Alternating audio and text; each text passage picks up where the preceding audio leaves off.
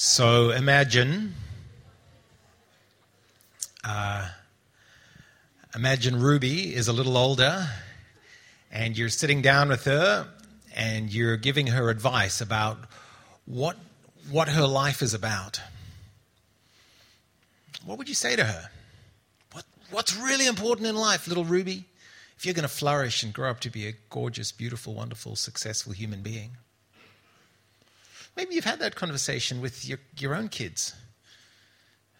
Maybe you have that conversation with your grandkids. Maybe you have that conversation with yourself. What, what, what do you really need to, what is, to, to do to succeed?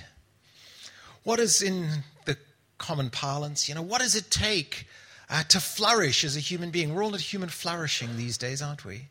Uh, so, what is, what does it mean to flourish as a human being? I find thinking about the advice I give my kids really brings it into focus, you know? Um, I suspect, uh, I suspect most of us would say things that would go along the lines of, um, you know, um, study hard, do your best. You can do whatever you want to do as long as you really work at it. Get a good job, marry well, give me some high achieving grandkids, earn enough money to support me in my old age. Make sure that you floss every day. You know, I mean, all these kinds of stuff, right? Live well. Is that, is that what we, you know, need to flourish? I find it very interesting. In, the, in Corinth, we looked at this last week. I must confess, I was pretty sick last week with the flu, so I can't remember much of what I said. Um, but, but I do remember what I said was this that actually Corinth was quite similar to Sydney. Uh, successful, entrepreneurial, a, a, young city, about 100 years old, people making lots of money, people flocking to Corinth to get ahead. And so the kind of advice you would have got in Corinth what does it mean to flourish in Corinth? Is the sort of advice that we give ourselves and our young people today. We'd say to them, you know, you got to get ahead, you got to succeed, you got to work, you got to make money, you got to make something of yourself. Uh, preach the gospel of individualism, consumption, self reliance. Pursue status. You know, go for it, live for a harbor view. I mean, in Corinth there were two harbors, so you know, increase the likelihood. You know, but you know, you got to make something of yourself, right? Um, and and the Corinthian Christians,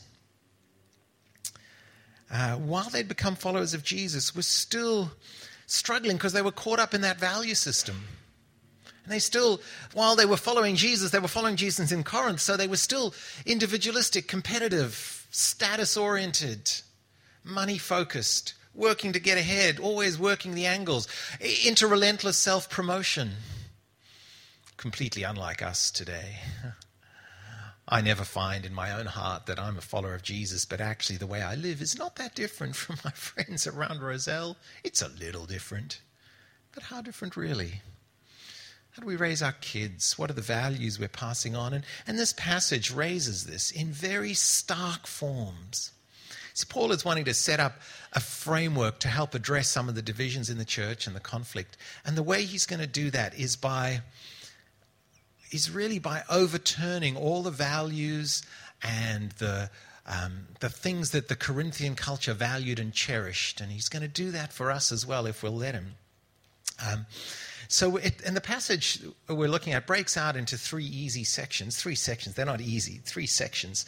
Uh, and and the first bit is we're going to look at how the the message itself that Paul brings is stupid. It's foolish. It's moronic. The Greek uses. So so we've got a, a foolish, dumb message.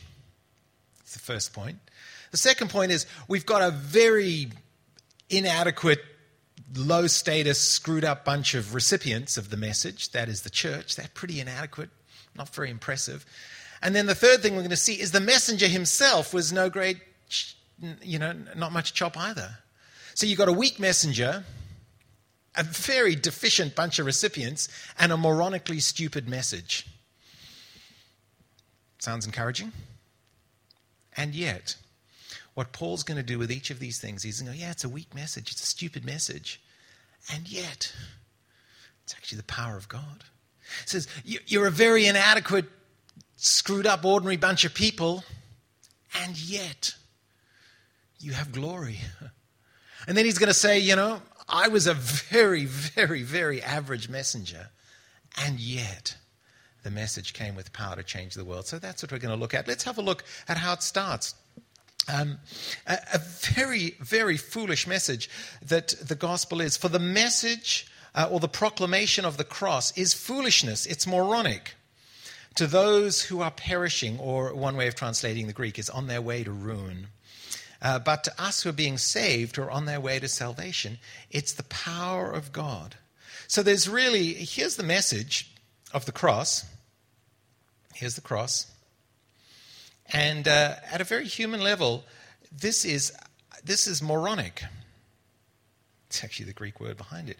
Uh, it's really dumb right? It's really, really a very dumb message.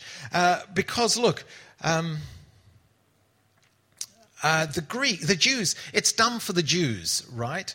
Uh, Jewish people at the time uh, were demanding signs. Now we can let's let's think about what sort of signs they were after.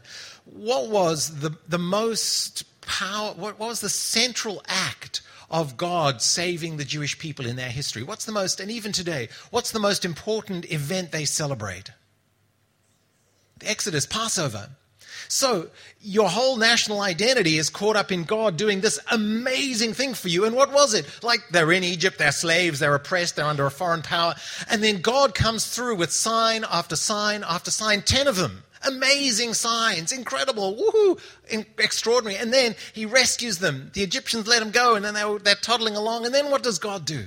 Ooh, they come to the Red Sea. They're all going to drown. Oh, the Egyptians are behind. What's going to happen? God miraculously parts the Red Sea. They go through, the Egyptians get killed. Then they get into the desert and they, oh, what's going to happen now? We don't have compasses. We don't have GPS. Google Maps hasn't rolled out yet. What does God do? He shows up, incredible sign. Pillar of cloud during the day to guide them, fire at night. He's in their face. He's there for them. He's rescuing them. He's delivering them. He's throwing the horse and rider into the sea. He's bringing them into the promised land. It's amazing. Right? 1500 years later, they're still slaves. They're back in Israel, but they're under the oppressive Roman regime. And what are they looking for? So they, come on, God, you did it then, do it again. Come, throw these Romans out. Come in power. And there were all these messianic people who'd pop up all over the show, leaders who'd say, Yeah, I'm, I'm the Messiah. Come follow me, and we'll overthrow the Romans. We'll bring in the kingdom of God. And, and one after one, man, they all got killed. They all got killed. And then Jesus comes along. And what happens to him? Well, he gets killed. And then Paul comes along and he says, Guess what, guys? This message that I'm bringing you, this announcement that God is at work and that God has come to save the world, uh, what's this message all about? Christ crucified. That's like a contradiction in terms. It's like a drug free Olympic athlete. Sorry, I just had to slip that in. I thought, you know, just, why not, you know, offend everyone. It's a contradiction in terms, like a, you know, I don't know, a humble politician, you know, a self effacing YouTuber. Uh, you know, these things just don't work. Contradictions in terms. A crucified Messiah was a contradiction. That's not what the Jews wanted. Nuts. If you got crucified, it was a sign that you'd failed. And Paul comes in and goes, Well, here's my message, fellas the Messiah you've been looking for and who's going to rescue you from Roman oppression and make all things right actually got crucified. Really? That's dumb. Now, the Greeks, and he was preaching to a lot of them, the Gentiles, they were after wisdom. They were very smart people. They didn't, they didn't, need, they didn't need signs so much. They wanted to understand the world. These are the, these are the great grandkids of Aristotle and Plato.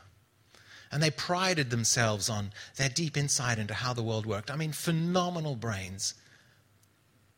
I mean, really, you know, uh, it's been said that all of Western intellectual history is really just a footnote to Plato. I mean, these guys understood, and that's what they valued understanding the way the world worked, getting their heads around it, and, and, and getting ahead by understanding it and be able to persuade others and explain others, explain this to others. And in this super sophisticated intellectual environment,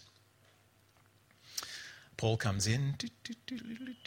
Here's our message, fellas. Here's the thing. Here's, here's the most profound insight into all of created reality. Here's the single unifying truth that will open up all knowledge for you. And guess what it is? The Creator God was crucified for you. So that's not very smart, Paul. That's not very sophisticated. I mean, really, it isn't. I don't know if you've ever read any Plato or Aristotle. It's hard going. It's really hard. And they're very, very incredibly sophisticated thinkers.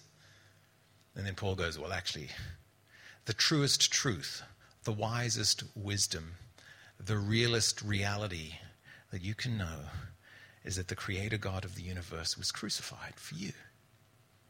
Well, that's not very impressive. That's not very impressive. It's a stumbling block to the Jews, and it's foolishness, it's moronic to the Gentiles, isn't it? Um, and yet, and yet, Paul says, listen, this is actually the power of God and the wisdom of God. The foolishness of God is wiser than human wisdom, and the weakness of God is stronger than human strength. The central claim of Christianity is that there is no Christ but Christ crucified. There is no God but God crucified. This, and, and this is unthinkable to most folk. Um, we, we, it just doesn't make sense. I do a bit of speaking around topics of leadership and so on. I teach a leadership course at a university. And, and over the years, I've tried, as I've done this, to talk a lot about Jesus as a, as a great example of leadership. And Jesus is a, a great this and that and the other thing. And, and it's all great until, with one problem. It all falls apart when you get to his death. Because, like, he was a great moral leader, except he got killed. he was a great leader of a movement that changed the world, except he got killed. And at that point, folk in the corporate world and in the universities find it offensive and unthinkable. And, and yet, Paul says, there is something going on that in this death of Jesus, in the moment of what, on a worldly sense, is absolute utter weakness, that's when God was most powerfully acting to save the world. Isn't that amazing? But think about it. I was thinking a lot about this this week. Uh, isn't, if there is an all powerful being in the world, isn't it tremendously reassuring that that being's power is exercised in something like the cross? You say, huh? Think about this. Raw power, absolute power, is actually terrifying.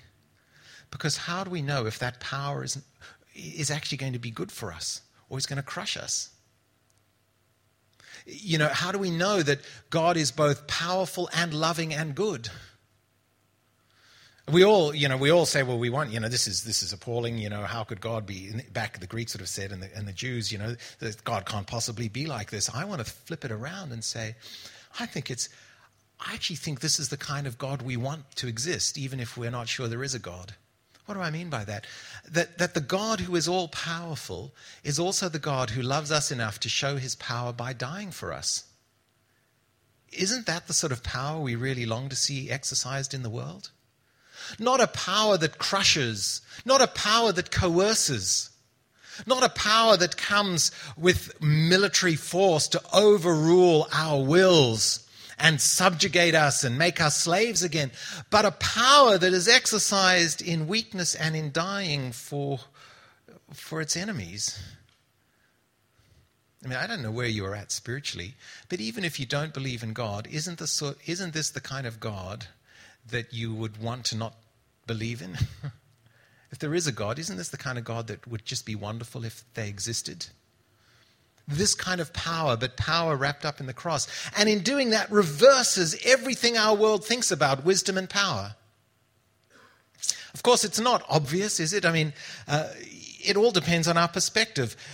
One of our problems in Sydney, as it was in Corinth, is many, many, many of our friends, and maybe even us, are actually on our way to ruin. We just don't know it yet. We're lost. But the problem with being lost is you're typically lost long before you know you're lost. Isn't that right? I mean, and Google Maps has helped with that. But back in the good old days, you know, when you used to have like a Gregory's or a UBD on the, on the side there, and you'd be driving around Sydney and you'd be trying to figure out where you're going, and you'd, and I'm really spatially a little challenged, and I'd try and read the map, and I'd think, okay, I've got to go, you know, and you'd, you'd make a few turns, and you'd drive, and you'd drive, and you'd suddenly go, hang on, I'm completely lost. But I was lost long before I knew that. In fact, it happened just the other day. I was taking Oliver to a football match, and I, I was using uh, Google Maps, and I, I'd looked up the, place first, and oh, yeah, there, then I'd got in the car, and I'd just gone to Google Maps, and I pulled the drop down menu, and I'd gone not to the destination we were supposed to go, but to the one that had come up below on the memory, and I plugged that in. For 20 minutes, we were lost. Uh, it only took the last five minutes when I'm like, hang on, why are we pulling up at Trinity Grammar when we should be at Homebush. This doesn't seem right. I'd been lost for 20 minutes at that point. Our culture doesn't get this very often, and we struggle, don't we? Because we're actually on the way to ruin, even though we're doing it with harbour views and academic success and fully funded superannuation funds and uh, great health care and, uh, you know, wonderful places to retire and grow old we're, because, because here's the thing, right? Um, it's all about the timing. Like with any investment decision, the, the horizon is very important. So if you're investing for five years, that's going to be different if you're investing for 45 years, I'm told.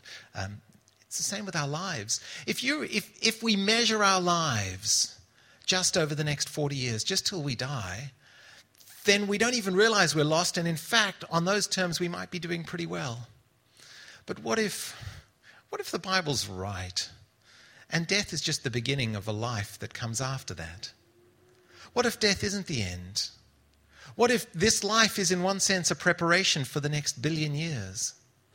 You know, for the, like, a, like in a billion years, let me tell you, your harbor view and your status and your success and your career and your self promotion is really a path to ruin. Whereas following Jesus, according to the Bible, actually, even if it takes you out of your wealth and out of your status and into a place of downward mobility, that's actually the path to, to being healed and to salvation, because in a billion years, Jesus will have given you everything you long for and more and made the world right and true and beautiful. But it's hard to get. I get that. It's really hard for us to understand. It's hard, it was hard in Corinth, it's hard in our culture to see that the message of the cross, like a crucified Jew, is actually the hope of the world. That's tough. So you might think, well, okay, so the message is a bit dumb, but at least the church is really impressive. Let's rely on that, right? Uh uh-uh. uh Verse 26 through 31, look at this. Brothers and sisters. I, think of Paul's being very nice to them. Brothers and sisters, think of what you were when you were called. Not many of you were wise by human standards. Not many were influential. Not many were of noble birth. You were a pretty average bunch of people. Just average. Now, it's true. Listen, um, there were rich, influential, powerful people in the early church. So don't hear me and don't hear Paul um, idolizing poverty or middle classness or mediocrity and, and slagging off on the, on the powerful and the influential. They were in the church and God used them significantly. But he says, you know, most of you were just average, man. You were not high status. You were not of noble birth. You, you were just a pleb, just average. I used to, um, when our kids were littler, much younger, in uh, a suburb in Melbourne, we were running a church, not too dissimilar to here. I would really annoy parents sometimes. I'd say, listen, man, because everyone's anxious. We live in a knowledge economy. Uh, where your standard of living correlates to your intellectual firepower and how you can harness that to, to make money. And so well, parents are always relentlessly anxious that their little dears are going to be, you know, intellectually brilliant and wonderful. And I'd always go, man, listen, it's a, intellect is distributed on a standard distribution, so most of our kids are just average. Like, we all like to think they're up the pointy end. We all like oh, my kid's up the pointy end. Mate, nah, most of us, you know, within one standard, our kids are within one standard deviation of the mean. We are, we're average. And that would really be very disconcerting for status obsessed, money obsessed, um, you know, intellectually firepower obsessed Melburnians. I know here in Sydney, we none of us struggle with this at all. Um, I know we never have conversations like this at school. Um, but Paul says it's okay. Hey, guys, church, you're very average. um, but that's okay because guess what God is in the process of doing?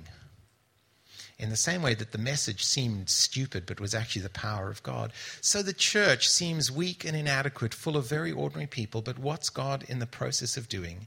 He's in the process of giving us glory in Christ. It's because of Him that you are in Christ Jesus.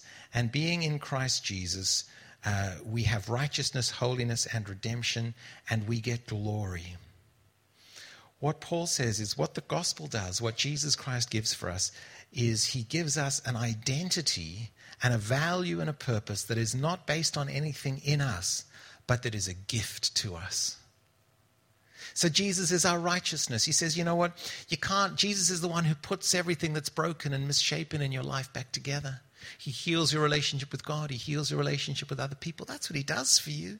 And He's your holiness. That is, Jesus is the one who actually transforms your character, gives you the power to live like Jesus, to love the poor, to serve the poor, to forgive other people, to live a life that makes a difference in the world. And then Jesus is your redemption. Now, what does that mean? Technical phrase. Re- to redeem someone is to buy them back out of slavery. And you go, but I'm not a slave. And you go, yes, you are. We are slaves to ourselves. We're slaves to, the, to, the, the, the, to our employers, to the constructs of this world that value status. We can't say no to getting ahead, to that extra pay, to that extra promotion. We're slaves to creating ourselves. This is the tremendous pressure we're under, as the Corinthians were, when your identity and your value is intrinsic to yourself. You're a slave to yourself. I've got to make my life work. I've got to get ahead. I've got to climb over some people. I've got to construct a sense of self that will make me feel valuable and will last. And it's a crushing burden and a terrible slavery. And you know what? It's got worse in our culture. We wonder why uh, there is this massive amount of anxiety and depression amongst our young people I mean, and our old, but particularly amongst our young. I'll tell you why. You, it, it's even worse than when some of us were young. Our kids are now told, you've, you've got this grand project of creating yourself. You can be anything, as long as it's high status and successful and wealthy and blah, blah, blah, attractive. Our, our, our young people have to live under the slavery of making something of themselves. And you know what? Uh, it's crushing. It's like any slavery. Paul says the great news is in the gospel, this crucified Jew, Jesus, will give you a glory, a self that you don't have to make or earn or achieve. Give you a glory. This is what it says uh, verse 31 As it is written, let the one who glories glory in the Lord. Now, what does glory mean? It's like if you're going to, if you want your full humanity given to you, find it in Jesus not in your own accomplishments or achievements. Isn't that liberating? For all of us who've ever thought, I'm not smart enough. For all of us who've ever thought, I'm not good looking enough, I'm not skinny enough, I'm not athletic enough. For all of us who've ever thought, I've just not achieved as much as, you know, I wish I had. For all of us who've ever gone on Facebook and looked at the wonderful, glorious lives that our friends are leading, or gone on LinkedIn and seen how unbelievably impressive everybody else is. And you just say, oh, I'm not enough. He said, No, you're not enough, but Jesus is enough. And He gives us glory in Him. It's inclusive. It means this massive reversal. We weren't very much in the eyes of the world, but in the eyes of God, we have this great glory that comes to us from Jesus. And isn't that wonderful? Whether you're rich or you're poor, whether you're intellectually handicapped, whether you're in utero, whether you've got Alzheimer's and your, your mind is, is slowly being taken from you in a nursing home, you have glory in Christ given to you extrinsically by Him. Isn't that wonderful, freeing, glorious truth? Even though we're all on a bell curve and some of us are down the other end.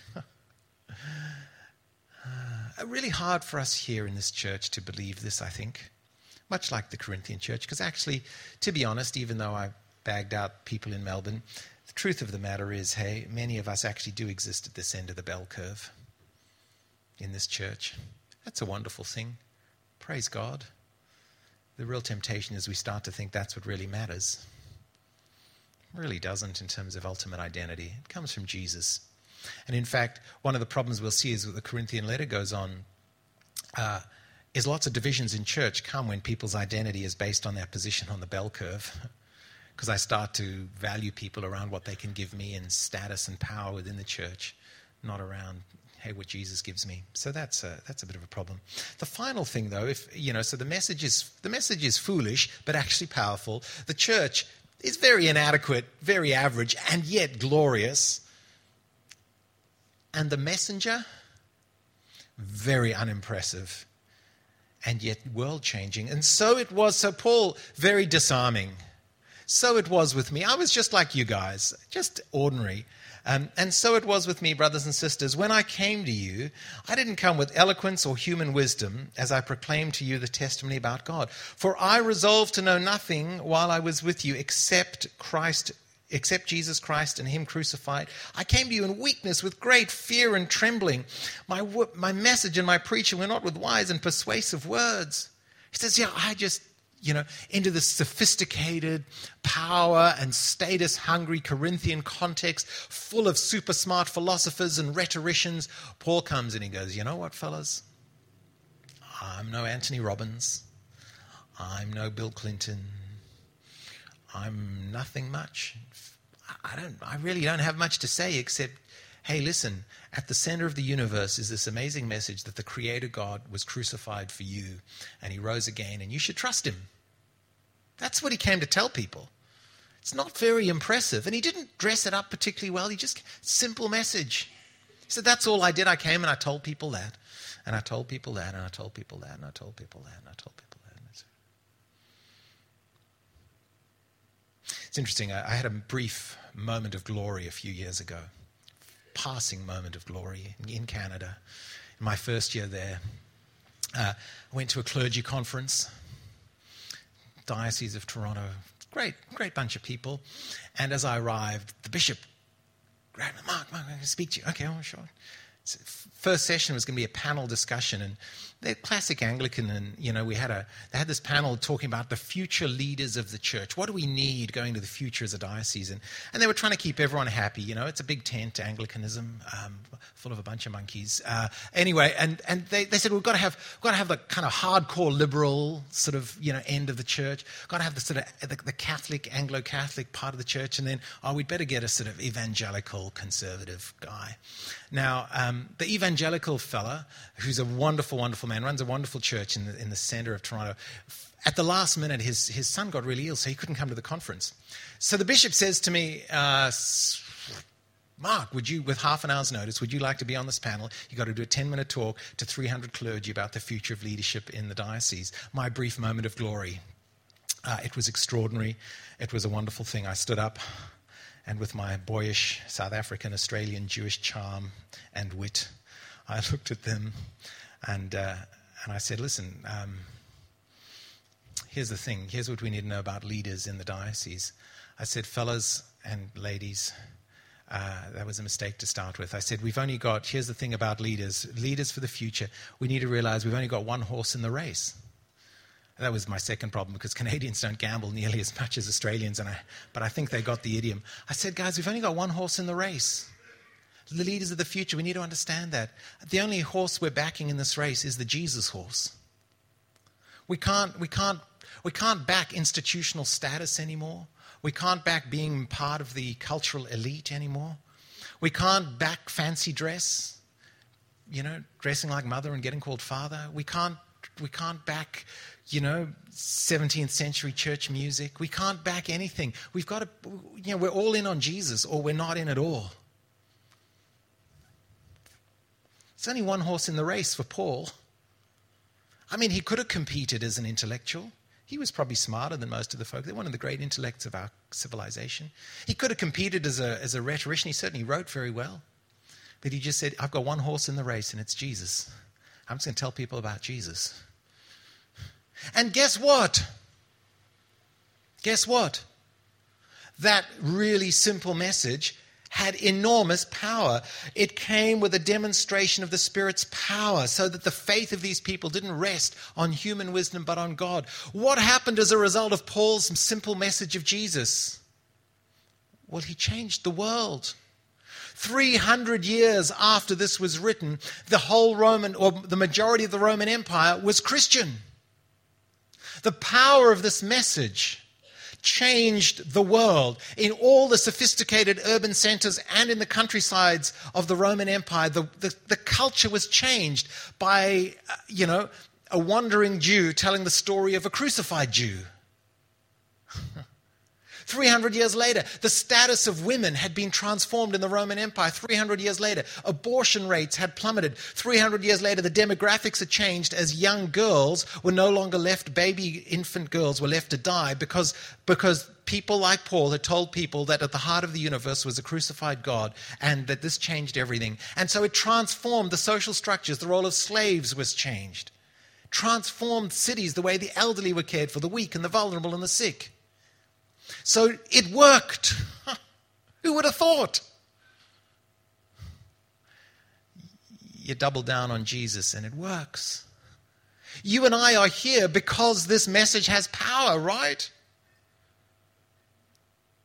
And so for us going forward, listen, um, it's really easy for us here to rely on our, you know, we're at the pointy end of the curve. We're rich, a lot of us. We're educated, a lot of us. Some of us have fairly high status jobs, um, and we can trust those things. We can think this is what's going to change the world or change the city and be a blessing to the city of Sydney. It's not. What's going to be a blessing to the city of Sydney is a bunch of people going around telling the city that at the heart of the universe is this amazing story of a dead Jew who rose from the dead and is coming back to give life and will change the world. And why don't you follow him? and then teasing out the implications of that for the role of women and the poor and the vulnerable, and so on. And what happens when we do that is that our faith is in God, not in human wisdom or institutions. And oh my goodness, isn't that important? I mean, there's lots, like the church is a mess, right? Well, maybe not our church. Our church is fantastic, sinless. Um, Newcastle Diocese, just north of us. What a mess! Cesspool of evil. And yet, what changes the world is actually not the human institutions, but the message of the crucified Jew at the heart of those. I learned this, I don't know, for me, I find none this, this is so obvious. And I guess I had the mixed blessing of finding this out very young. Some of you have heard a bit of this story, but let me tell you how I found it out. As a young Jewish South African boy, I'd never been to a Protestant church, and I came to know Jesus through this little dysfunctional youth group. And they didn't even put the fun in dysfunctional. I mean, it really was a mess, you know. They like you know, 20, 30 kids and a bunch of screwed up leaders. Uh, you know, the one guy who'd led the, ch- the group for 20 years, you know, he'd been abusing teenage boys all that time. Eventually they got rid of him and, and they replaced him with a, a young adult woman. She was very charismatic, very lovely, very voluptuous. And, you know, and she was sleeping with the teenage boys. So I guess that was a bit of an improvement. Um, and, and that went on uh, you know, that went on, that kind of abuse, until eventually one of the elders of the church got her pregnant, and his wife wasn't that happy with that, so she moved up north, and the youth group kind of. And that's where I became a Christian. I, and then I just become a Christian, and I'm at, I'm at a dinner party. I was, you know, kind of this. I always had. I was, this will surprise you, but I've always had opinions about stuff, right? So Uh, I'm this kind of liberal Jewish Cape Town white guy. I've just become a Christian. I'm in this church. And this is, I soon discovered this is a church that thought apartheid was a really good idea. So I'm at this dinner party at church, you know, like we have those dinner gatherings where you sort of randomly, and we had one of those. So I'm, I'm this new believer, I'm, I'm at university, and I'm in there, and I'm, and I'm with one of the elders of the church, and he and I get into a stand up argument. I can still remember Neil at the end of the table with his coffee cup over dinner, yelling at me and banging his cup on the table because didn't I know that it was clear that blacks were less intelligent than whites, and it was a biblical Christian mandate for whites as an act of love to govern and rule the blacks, and anyone who thought else anything else was just stupid and I'm he's yelling at me and I'm going, "What the?" And this was the church that I came to Christ in, racist and full of perverts.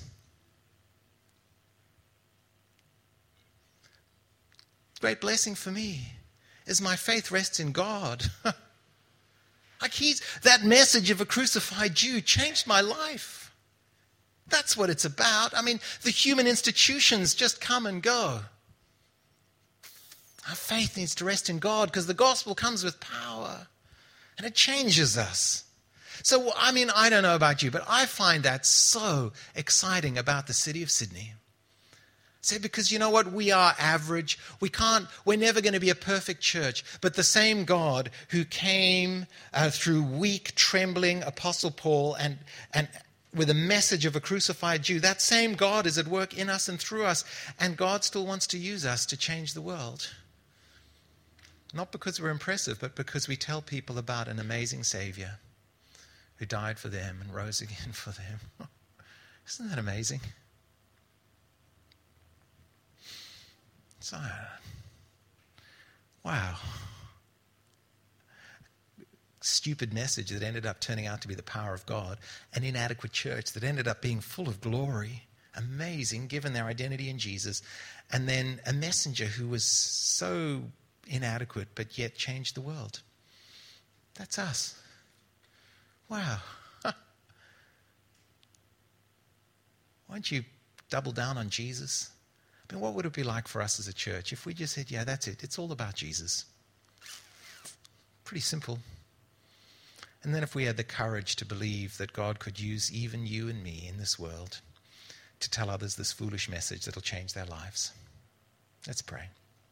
Oh, Lord God, I thank you that you love us so very much, and I pray that you will uh, have mercy on us and, uh, and, and help us hold on to Jesus and, and hold on to him and, and tell others about him, not because we're great or smart or super spiritual, but because he is a wonderful, extraordinary, glorious, beautiful Savior.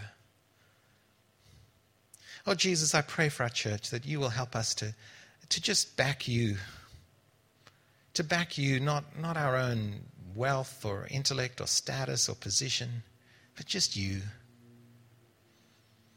And I pray for the city of Sydney that, just like Corinth, full of rich people, successful people, status driven people, people who, you know, are wonderful and glorious, but tragically lost in all their wealth. Oh, Lord, open their eyes and help them to see that that the message of a dead, risen Jew is actually their only lasting, true hope in the world. And we pray that your church, in all its forms, all around the city of Sydney, will just let that message ring out.